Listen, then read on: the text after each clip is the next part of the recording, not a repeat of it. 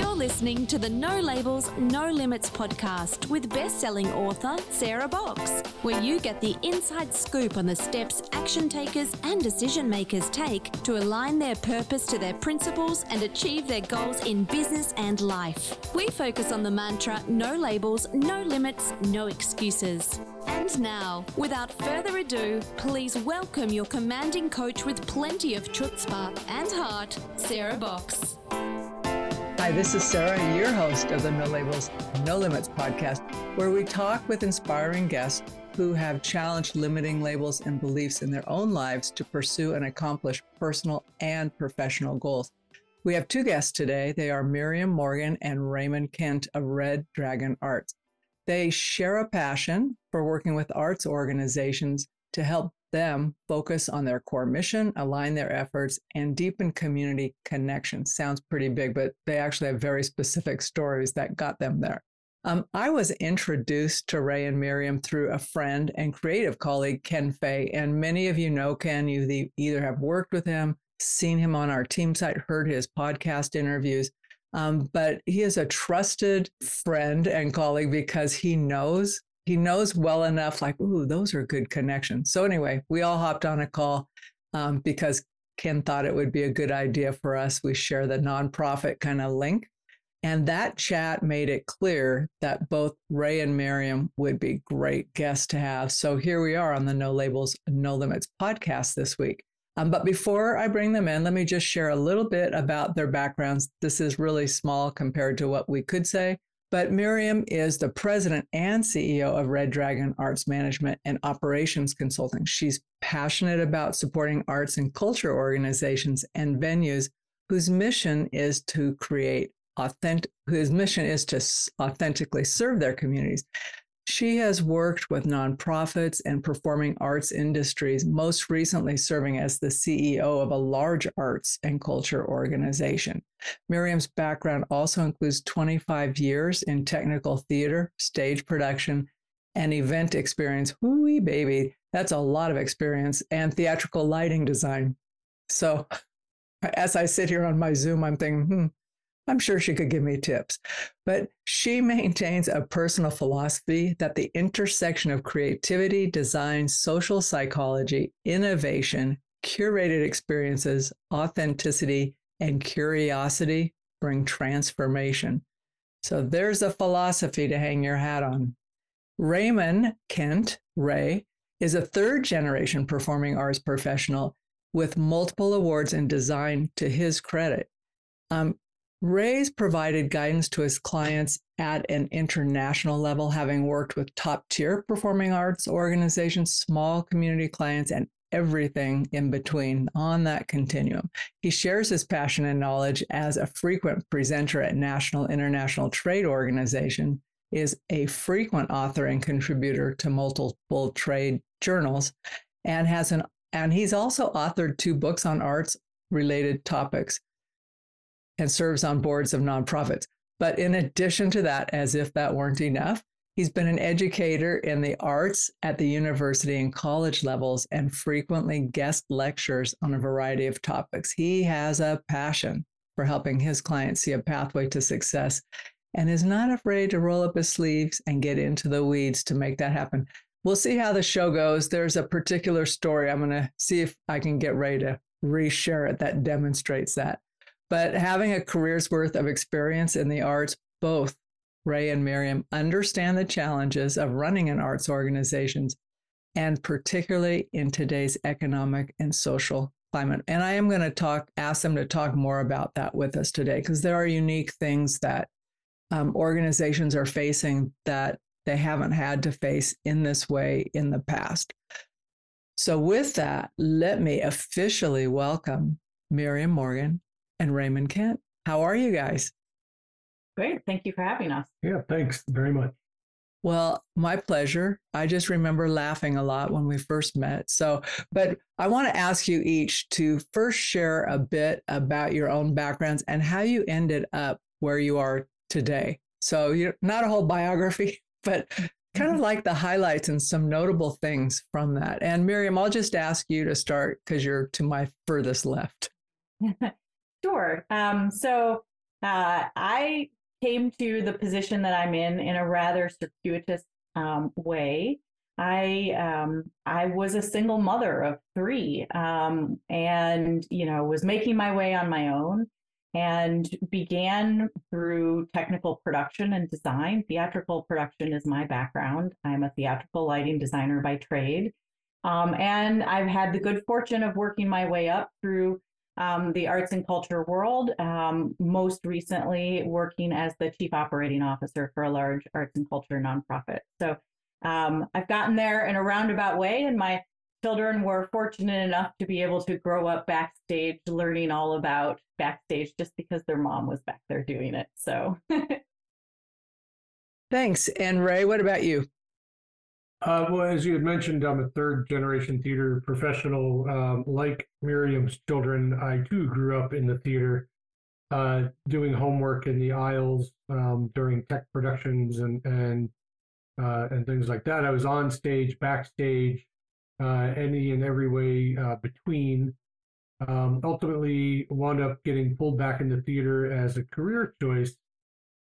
Um, not really expecting to. I originally went to college to go be an army surgeon, but life has its way, and I wound up back in the arts and um, have wound up uh, through the good fortune of making um, a lot of great connections and uh, here I am today, you know, lead, leading a group of individuals across multiple specialties um, for a, a, major international arts design organization, uh, as well as doing the work that we are doing with Red Dragon Arts and working with cultural organizations and helping them find their way um, in terms of operations and management and financial stability. So you both mentioned growing up in the theater, but in different ways. So Ray, for you, it was as a kid, and Miriam, it's your children. I'm curious, what impact did you think that environment had on you in the past, Ray? And what are you seeing with your kids, Miriam? Um, well, you know, I I grew up around theater, although I wasn't involved in it on the level that that Ray was for for sure. But my father loved the performing arts and would make sure that we stuck around long after the curtain came down and um, would take us backstage and we would help pack up, you know, instrument cases for musicians and that sort of thing. And I think that just kind of translated for my children. But one of the, I think one of the benefits that my children received from that was exposure to a broad variety of individuals and creative experiences and perspectives that um, that allowed them to have a more global view of of people and their environment than perhaps they might have gotten, you know, by not being backstage. Yeah, I, I would certainly say uh, I was always an inquisitive child, um, constantly taking things apart and trying to put them back together. And being backstage, I saw that frequently. And uh, where things, you know, materialized in a unique way, uh, you know, the quote unquote theater magic, um, where things happen on a stage.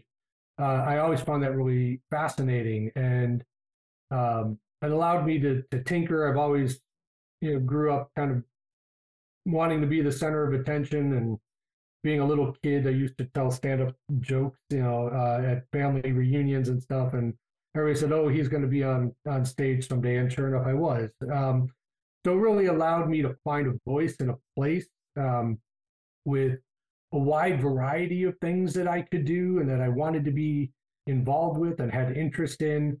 Uh, and so I think that's really led me to where I am. I wonder in in your observations and what you how else you think the theater and performing arts in particular helps people break through whether they're on the stage performing behind the scenes or kids growing up like what other ways does that really help people see what's possible and let go of limitation, limiting beliefs, or um, even actions? Um, I think there are a variety of ways. You know, as I've never been a performer, but I, you know, I have many, many, many friends who are, and and I think as a performer, you you know, you put on a different persona. You learn to be in another person's shoes, and you spend time researching and understanding who that character is and what motivates that character, you know. Um, and I think it just helps give you a different perspective. You have to, you know, that spending a day in someone else's shoes is really valuable, you know, and I I've been able to relate that to real life for my children as they grew up. You know, we talk about, you know, if you're standing in the grocery store line and you're, you know, someone in front of you is fumbling around and it's delaying you well you know you you could be upset at them but you might also think through what are they going through in, in that moment maybe they are you know struggling with dexterity or you know and that's why they're fumbling or maybe there's something else going on and if you you know are the person to say hello to them and be kind to them are you going to be the only person that does that that day you know um and so i think I think in some ways theater in in a way that you know helps you think about other people's perspective. Um, whether that be you're the actor that needs to learn and put on someone else's shoes, or you're someone in the audience, uh, you know, growing and understanding or an appreciation for a character, um, really helps you relate to people in real life in a different kind of way. You know a lot of what Miriam said, I attribute to something that I often tell my students that theater people are professional observers. Nothing gets by. You know, if you're an actor, as Miriam was pointing out, you know, you observe human nature and human quality and human mannerisms, and um, you absorb that and you're trained to absorb that. Uh, and you recall that when you're a character on stage. As we are both lighting designers, I also work as a scenic designer and sound designer. Um, you know, we look at how light interplays within a space. Scenically, I look at how architecture works and how the you know uh, the world um, that we live in and move through is put together. We see a lot of that in architecture as well. Architects will look at spaces like that. In sound design, I'm always listening to things, uh, consciously or otherwise. How does an environment impact the aural uh, interpretation of our world? Uh, so we observe things, I think, at a very heightened level and draw from those experiences in retelling of stories and transformation and being immersed in those other worlds and, and other lives that Miriam is talking about being a different character. That's interesting you say that because it makes me think of another question for you all. And Ray, one of the things that you've said is that you get um, asked by people to help them create world class experiences, but that always makes you laugh. So, can you talk about why that is and how you approach it differently? I come from the school of thought, um, and this goes all the way back to um, my grandmother, who was a vaudeville performer. Uh, always taught me that you know world class theater can happen anywhere, and it doesn't need to be a big palatial theater with cushy seats and fancy ornamentation. World class theater can happen on a street corner. It can happen in a church. It can happen in a storefront. It can happen in that big palatial theater. But you really need three things. You need a uh, a great story, a great storyteller, and someone to listen. And if you have those components, you really are doing world class theater. Think about a time when you were hanging out with a relative or a friend and they were telling you about this exciting time that they just had over the weekend and how wrapped up you get into that story. That's no different than world class theater. You really are enraptured, you get lost in it in the moment, and uh, you can envision it, you can feel it, you're happy for them, you have emotions, you walk out of that conversation a changed person just for having. So that's world class theater. But oftentimes people equate it with the fancy accoutrement of a, of a venue rather than what actually happens in the heartbeat of theater, which is the stage. How do you individually and collectively help folks make that shift so they what's possible for them in wherever they are on their journey of organizational growth or implementation can embrace that um, understanding that environment doesn't isn't everything environment isn't everything. I, I, you know, um, for organizations who are looking to, you know, improve their connectivities, it's all about relationships. It's about relationships with the people they serve, with the communities that they are in, um, and and theater and the performing arts and the arts in general are all about relationships and communication and communicating who we are and how we feel and how that relates to people around us or to the community around us you know? And and helping people you know realize their their most authentic purpose um, in in how their organization serves the community is part of what we do you know? Um, being able to say what what makes you unique and how does that relate to the people around you? And how do how do your operations and and you know the management of your organization how does all of that relate to allow you to most authentically connect with your community and the people that you serve? That's that's what we are all about i think at red dragon you know?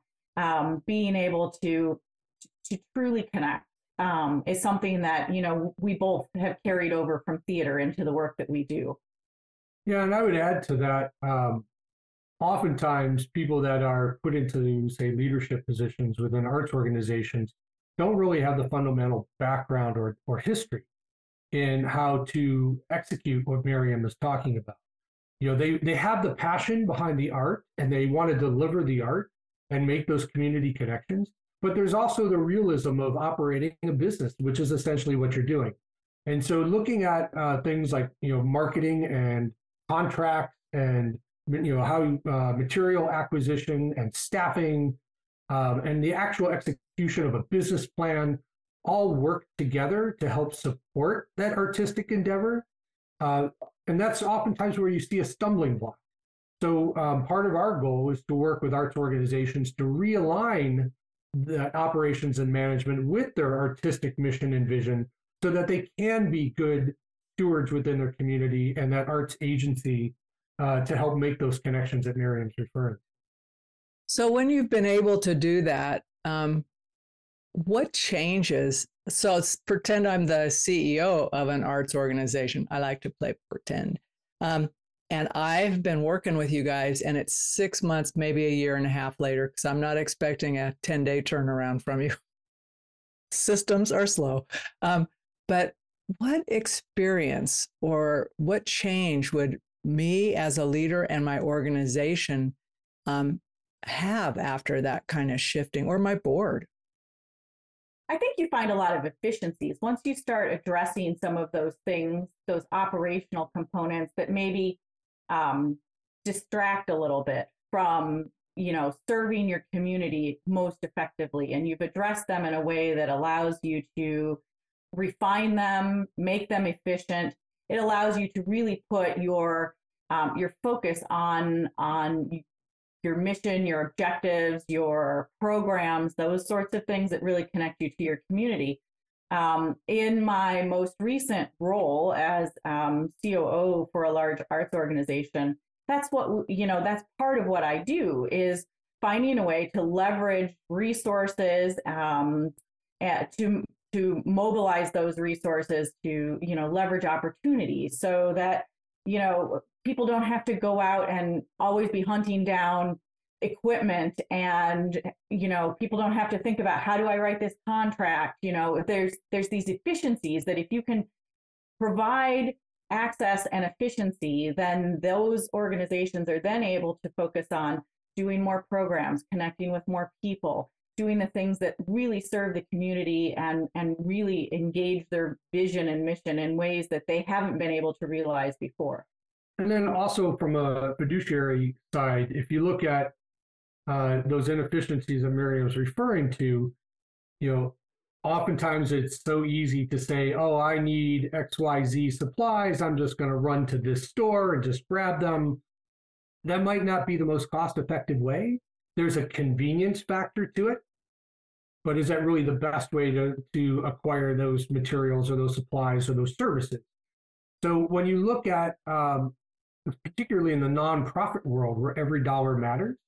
You know, you're looking at ticket sales, you're looking at contributory income, you're looking maybe at some investment income, and often you are stretching every dollar to try to reach that that mission that you have. Any dollar that is wasted is a dollar not able to be used to serve your audience. And so, by working with um, clients, the uh, the hope is is what they get out of it is um, a true deep evaluation back to those efficiencies that Miriam is talking about to get back to what they want to do, which is focus on the art, but to streamline all of that so that Uh, it becomes a known process. You take ambiguity out of it. Um, you know, there are are good communication lines so everybody knows what their expectations are. Oftentimes, we find, particularly a, lot of the clients that I talk with, you find that the people that are doing certain tasks, those aren't right sized for what their roles are, but they they're wearing many hats. And maybe you, if you really think about what that role wants to be and who's the right person to be doing that role, you find greater efficiencies in it and you find happier employees you find um, you know better contribution into the workplace you know and, and we all work a lot you know we've all put on shows we've all had those 10 out of 12s and and things like that that um, are exhausting and we get it. But if you can just take away a little bit of that extra thing like where am i going to get this? Oh my god i need to source that you know and have a process in place i think it takes a lot of that stress and aggravation away and allows them to focus more on their core mission. Oftentimes, the the those that we have worked with, they they feel like they're building the airplane as they're flying yep. it, and and coming no alongside them to help relieve some of that pressure, help them find those efficiencies, and allow them to fly their plane better. You know, is is that's what we we enjoy doing. Yeah. Well, and sometimes the thing that I've noticed is because people are so focused on quote unquote the work and they don't feel they have time to step back and just consider what are we actually doing? Is it like how are our systems? One of the questions i think that coming in like you guys do you can say is is that even necessary? You know does that serve you anymore? You are not that two year old organization anymore. What else? You know what else could and then you can feel that relaxation. People go oh i just thought i had to. And you go mm, you don't have to Well, it's a choice. A, yeah, theater is an industry of of habit or an yeah. industry of tradition, right? And sometimes that tradition doesn't work anymore, particularly when you look at where an arts organization maybe wants to be, of the type of work that they want to do. Um, you know, just because you've been doing something some way doesn't mean that it's the best way to be doing it. So, how do we deal with change management? How do we deal with uh, better communication, better objectives. I mean, these are the, the strategies that we want to work with our clients on deploying so that, again, they can get back to what they would rather be doing, which is focusing on the artistic endeavor. Which brings me to a question for you, Miriam, spurred by something you said, Ray. And that is when you think about the front facing people in arts, performing arts in particular, you, those who we will see in a production, including the people, the lighting, the stage, all of the magic of that production. And then think about the board of directors and the professional quote unquote management, right? The CEO, CFO, CEO. Um, and in small organizations, it could be one person, right? Mm-hmm. Um, but when we think about that, is there that layer where it's like here's the front facing doers and here's the management and do they sync up? Or do you find that you have to create some alignment between the two and understanding? I'm kind of thinking about your whole empathy thing mm-hmm. so that the business doesn't come in outside and just kind of deplete the heart. Yeah um, oftentimes you do have to find some alignment between those two or you have to align those two a little bit better um, and it depends sometimes on the size of the organization and how many hats um, someone, you know, uh, who works in the organization is wearing. You know, sometimes if you are, uh, you know, the single individual in an organization and you are, you know, the director and the designer and the person that books the venue and all of these other things, and you're working with the board of directors, um, you know, sometimes the alignment in in terms of what you hats you wear maybe not as necessary because perhaps the board knows, but that also leaves you stretched, you know, really thin. And so, um, you know, so one of the things that we talk about is, you know, how how can we make that more efficient? How can we take some of those things off of, you know, that single person's plate? How can we rearrange things a little bit? But it is it can be challenging if you have, you know, a larger organization and you know, perhaps the management structure isn't really aligned or isn't necessarily aware of, you know, all of the work that's going on under underneath the hood. Um, sometimes there is misunderstanding about the amount of time that it takes or the amount of space or equipment that it requires. And so making sure that um, that new or better communication strategies are put in place to connect those two groups of team members because they really are just two teams working towards the same goal. Um, it really provides a lot of um, efficiency for the organization, and oftentimes they are able to identify new programs and new opportunities when they start really talking and communicating about how those things align. Lots yeah, of I would add, I would add to that, um, you know, a, a lot of our say higher ed clients, you know, are often a department of one, and the administration in that you know higher institution of higher learning, you know, they don't understand the art. You know they show up to the shows they see the performers they see the scenery but they don't know how that sausage is made. And so when it comes to budgetary constraints or staffing requests or other operational uh, challenges they have no frame of reference because they're in a way they're outsiders looking in. So it's how do you invite them behind the curtain and get them to experience and explore uh, the way that this world works. A lot of that is through data. You can do that effectively by really drilling down into the metrics. Uh, some of that is more hands-on exploratory things where maybe you have them come do a light hang and focus or help load in scenery or sit through a tech rehearsal to really start to garner what that experience is truly like so that uh, you can foster that deeper, better communication oftentimes in a board circumstance, you might see uh, business folks, uh, lawyers, you know, bankers, things like that, CEOs that um, have an affinity for the arts and they like to be associated with the arts, but they really don't have any other investment in the arts, particularly in how that business works. And if they understand it as a business, then I think they have a greater understanding of what it takes to actually get that done, just like they would be running their own company.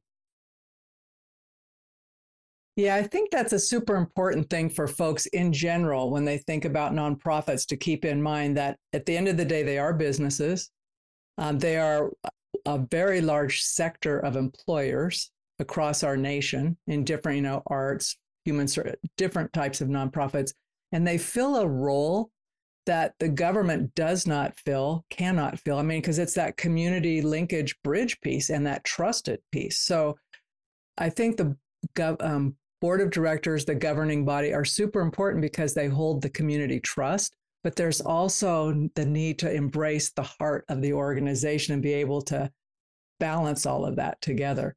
So, um, so this is a good place for me to ask a question, Ray.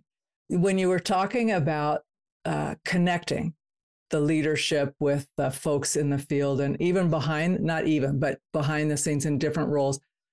Would you please share the story of the Panther and the person who um, showed up in a different role to save a, sure. a project? Um, I, I, was working on a on an overseas project, uh, a large performing arts center, and uh, in a tropical climate, um, and we were going from what was an uh, an indoor performing arts venue that was going to be torn down, um, and they wanted an outdoor amphitheater, which we thought was going to be great, beautiful, overlooking the tropical jungle and everything else. And, and good ideas can come from anywhere. And as we're sitting there having the discussion about you know the backdrop of this beautiful, lush, dense greenery, uh, one of the porters um, who was just somebody that would come in, they'd get everybody coffee, they you know bring in, um, they brought in all of our our stuff.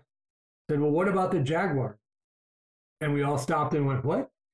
Uh, the Jaguar. When the lights go out, you know, there's Jaguar in the forest. They're going to come in and attack people in the audience.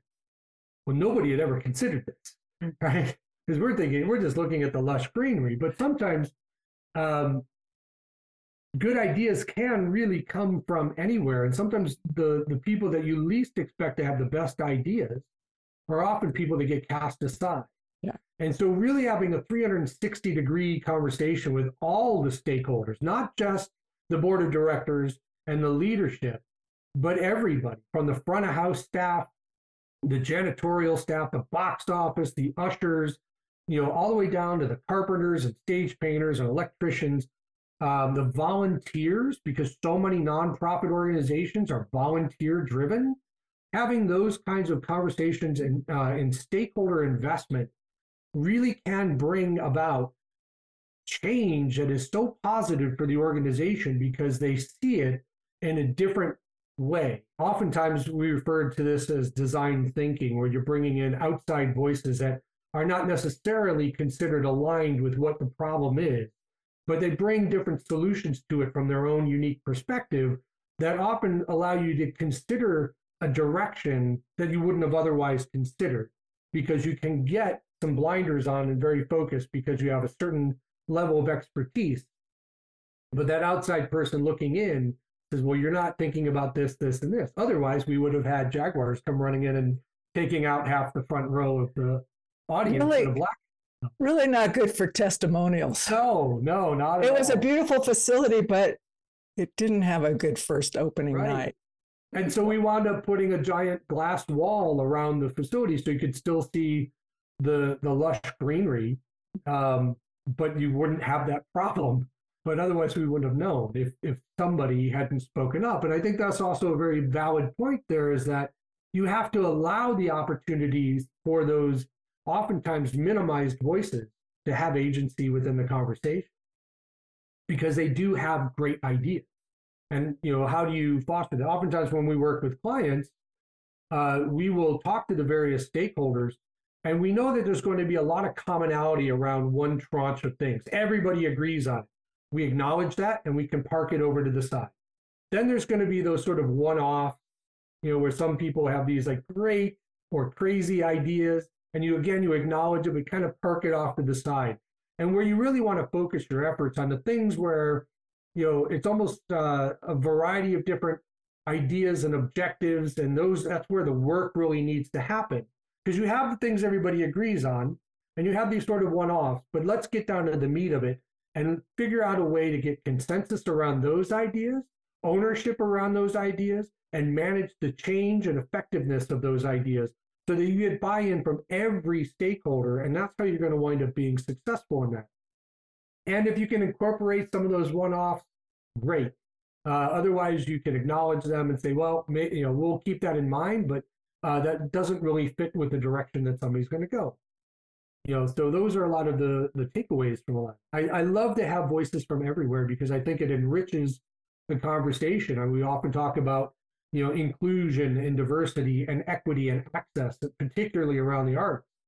Uh, this idea of idea, right? Uh, which I, I know Miriam has quite a lot of experience in, um, really is very beneficial to these kinds of conversations. I don't know if you want to add any.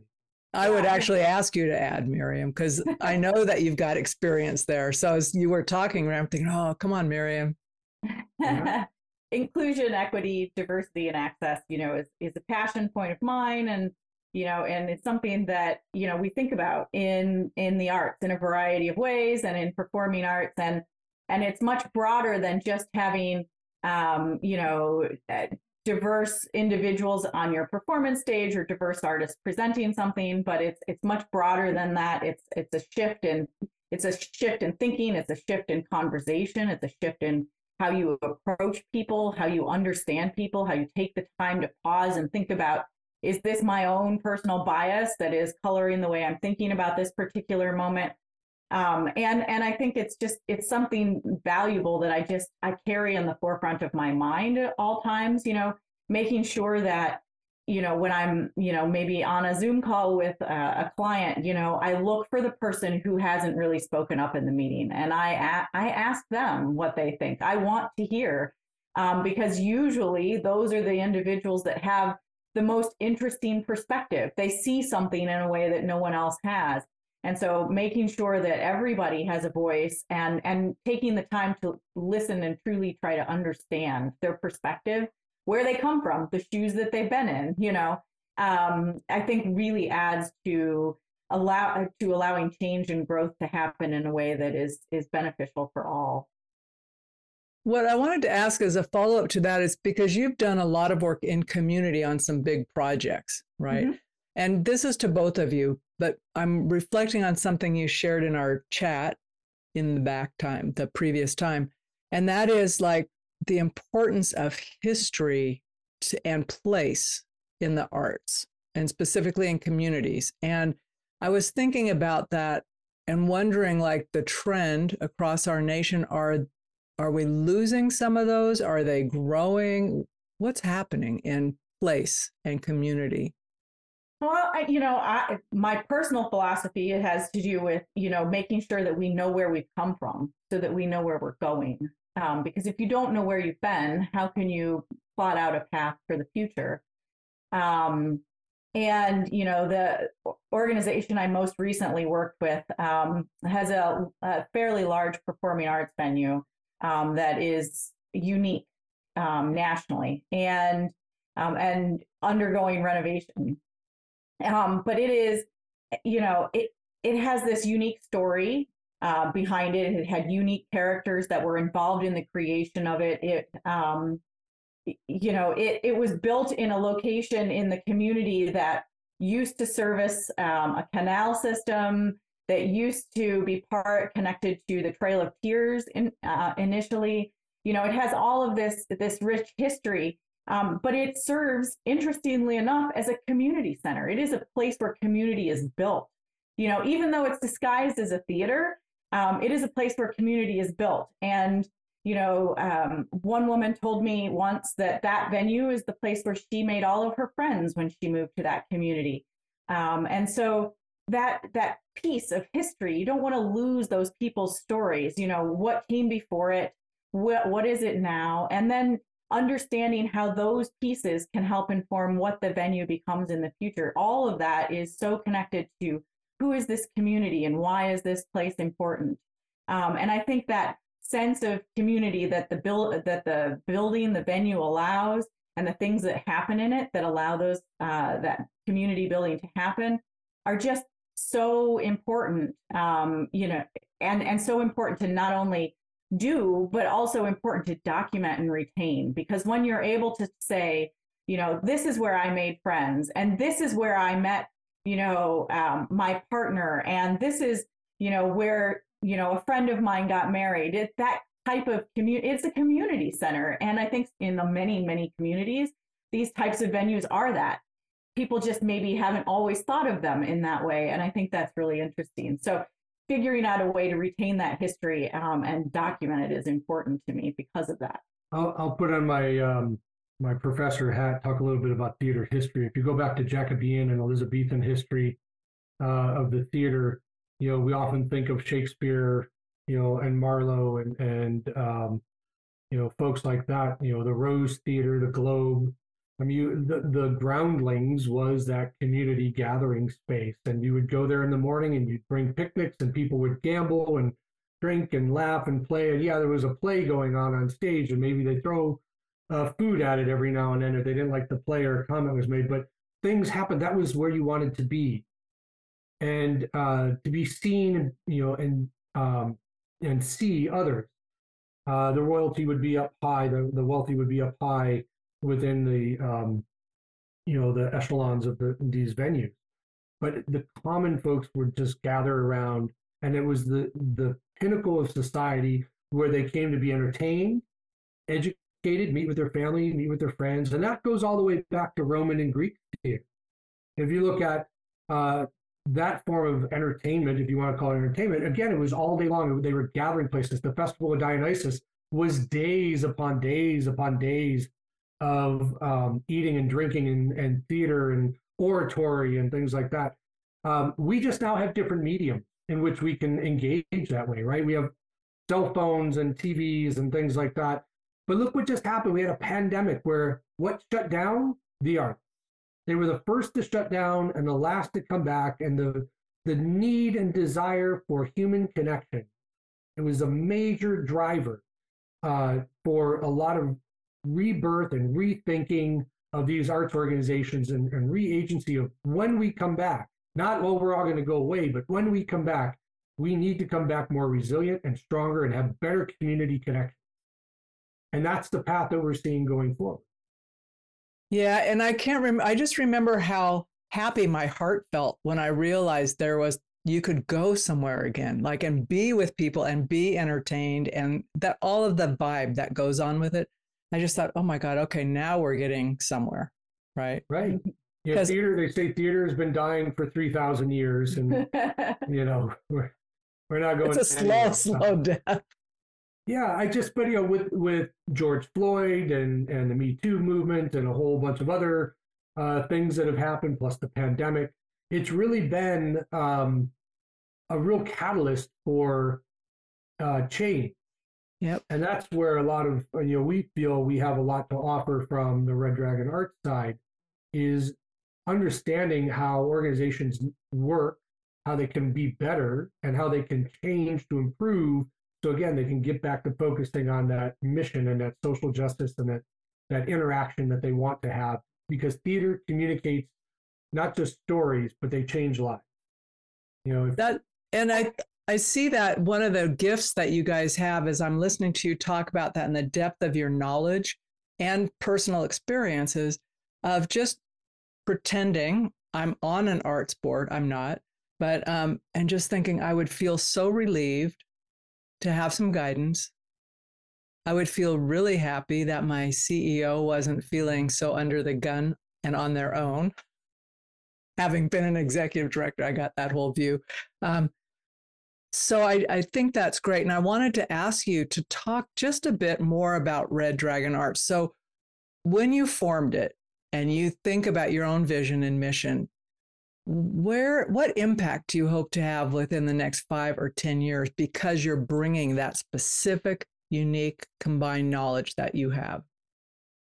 You know um, being able to help organizations feel reinvigorated and um, and connected to their mission and their vision in ways that they haven't because perhaps their operations have been just a little off off skew and need to be realigned um, is is is important for me. Um, you know, I think about my own experiences as you know the COO of a large arts organization who built the airplane while we were flying it, and um, you know, identifying where um, the inefficiencies were that um, were inhibiting us from thinking bigger and more boldly and connecting more people um, that is the hope that I have for all of these arts organizations. We've worked with small ones, we've worked with large ones, you know, and um, and every time um, we've seen change related to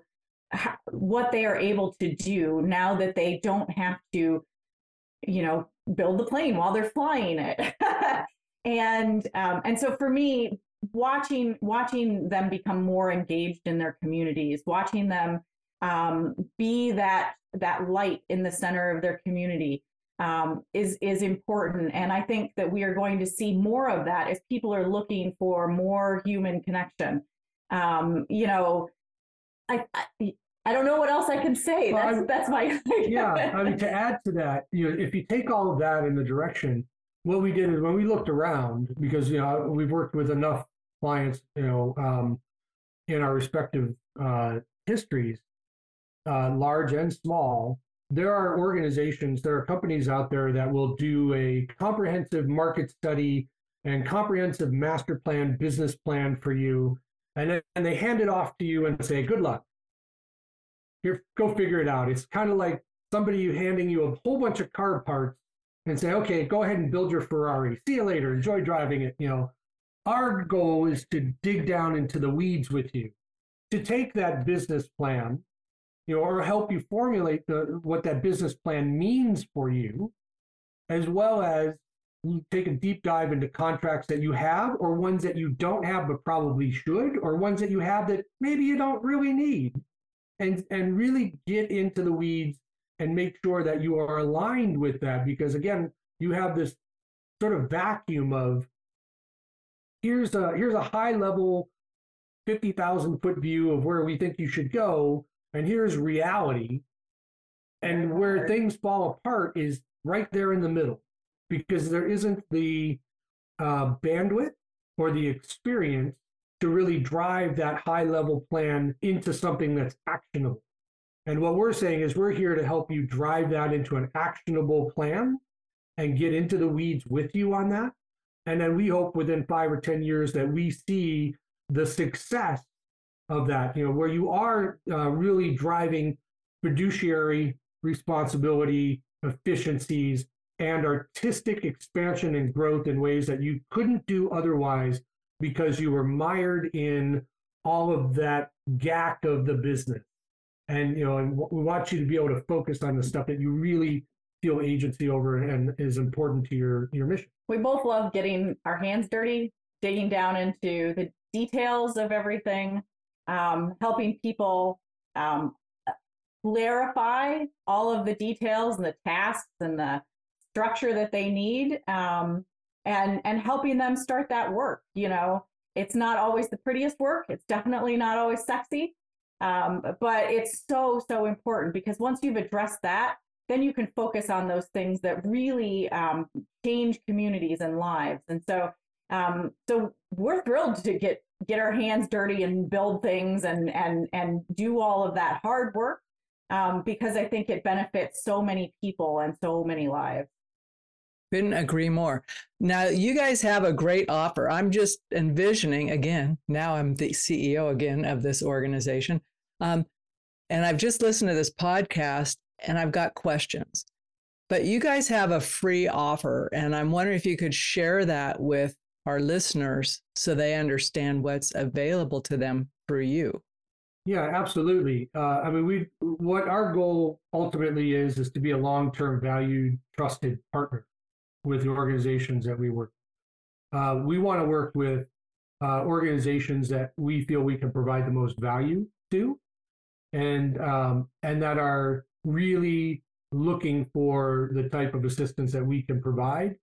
So what we're offering is that we'll meet with you for an hour at no charge uh, to really understand what your challenges are uh, and the direction that you want to go to see if the, you know how we can be most beneficial to you and what um, your ultimate goals are. We can help maybe set you on a path toward discovering that if maybe if you don't know, because that's often a challenge that we see is people say, "I know I need help, I just don't know in what."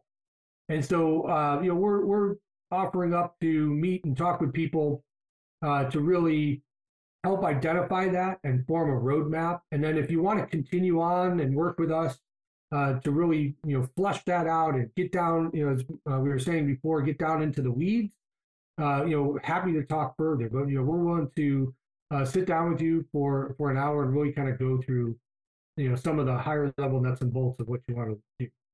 And listeners, I will say, as someone who had that exact same question in my mind when I first used a consultant from the nonprofit when I was leading a nonprofit. That was what I said. My comment was, I need something. I don't know what it is. I've been racking my head. You're supposed to know. So can we talk? And when I finished that conversation, I took a breath and then set about figuring out how to get these guys hired to help us. And it, but just being able to say to someone without being worried, I don't know what the right question is because if I knew it, I would start answering it myself. Right. So I think take advantage of this consultation that Miriam and Ray are offering because um, it's great to have someone listen to you and reflect back to you about, okay, it sounds like this is what you're needing. So please don't be shy about getting that from them. What's the best way for them to get that? Uh, well, you can reach out to us through our website, um, www.reddragonarts.com, um, uh, or email us at uh, raymond at reddragonarts.com or miriam at reddragonarts.com, and we're happy, we're info at reddragonarts.com, um, and we're happy to, uh, to circle back with you. Uh, Sweet. I, I will give you an example of that. Uh, we, we recently had a discussion, one of those one hour consultations with a, um, a city that owns an arts facility. And they're struggling. It's a very old arts facility. It's on the historic registry. Um, they've had some leadership challenges on the production side, but they also have some new leadership that's come in, and they're decided that they needed to really write a business plan because they didn't have one. They've never written a business. So they don't even, they're kind of flying the plane blind here, and they said we need we need help you know, we think we're doing this right, but we know how we want to be able to serve our community. So we, you know, we've met with them um, for you know a good solid hour, and now we're going to have some follow up conversations with them uh, early next week to really start to drill down into what that means. And they are incredibly grateful for just any direction because they, I think they feel like we've given them a lifeline to help them move forward because it's a city.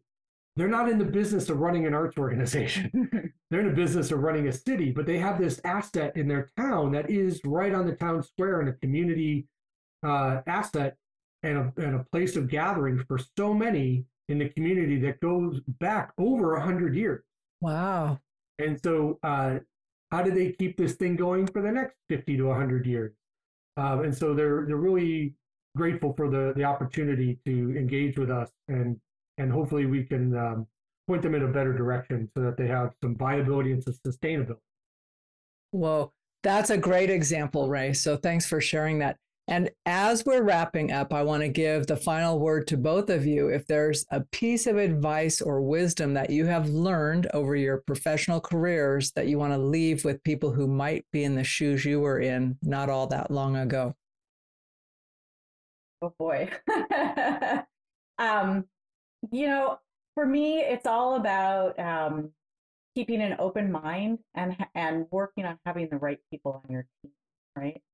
Um, I I think I've said this to you before, and I certainly say it to my children all the time.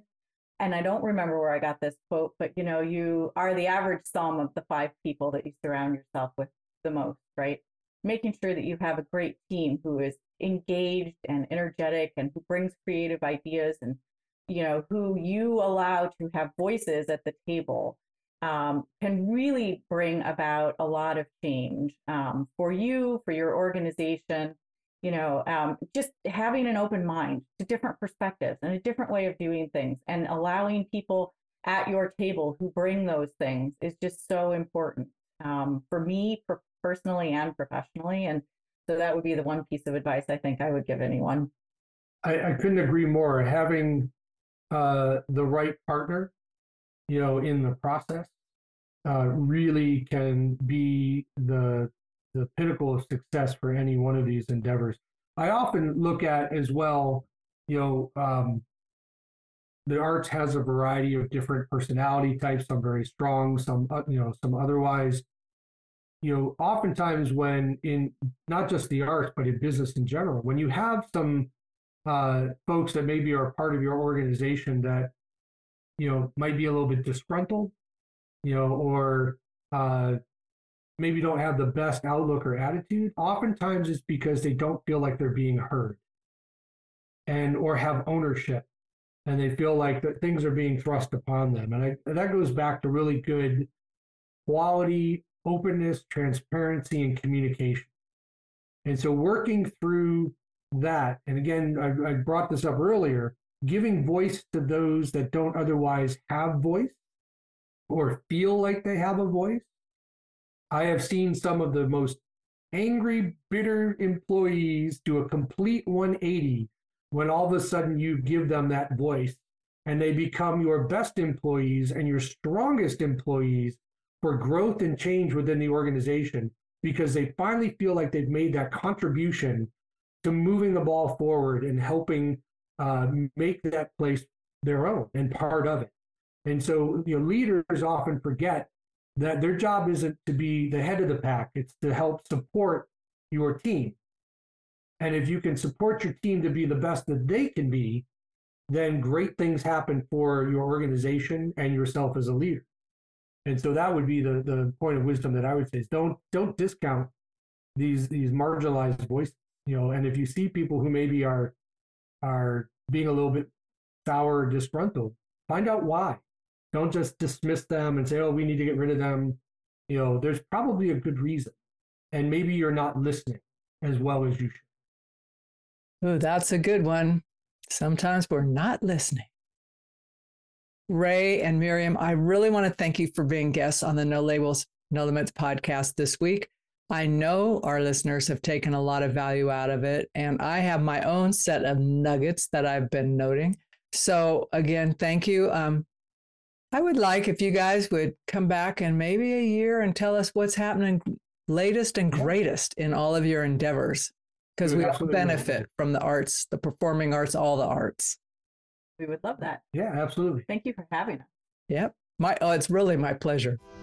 You've been listening to the No Labels, No Limits podcast with best selling author, change agent, and strategic vision coach, Sarah Box. You can grab the show notes and find out how to work with Sarah at sarahbox.com forward slash no labels, no limits podcast. We'd love this podcast to reach as many people as possible. So please remember to rate, leave a five star review, and share the podcast with someone you think would get value from this conversation. Until next time, keep taking those daily action steps to align your purpose to your principles and achieve your goals in business and life.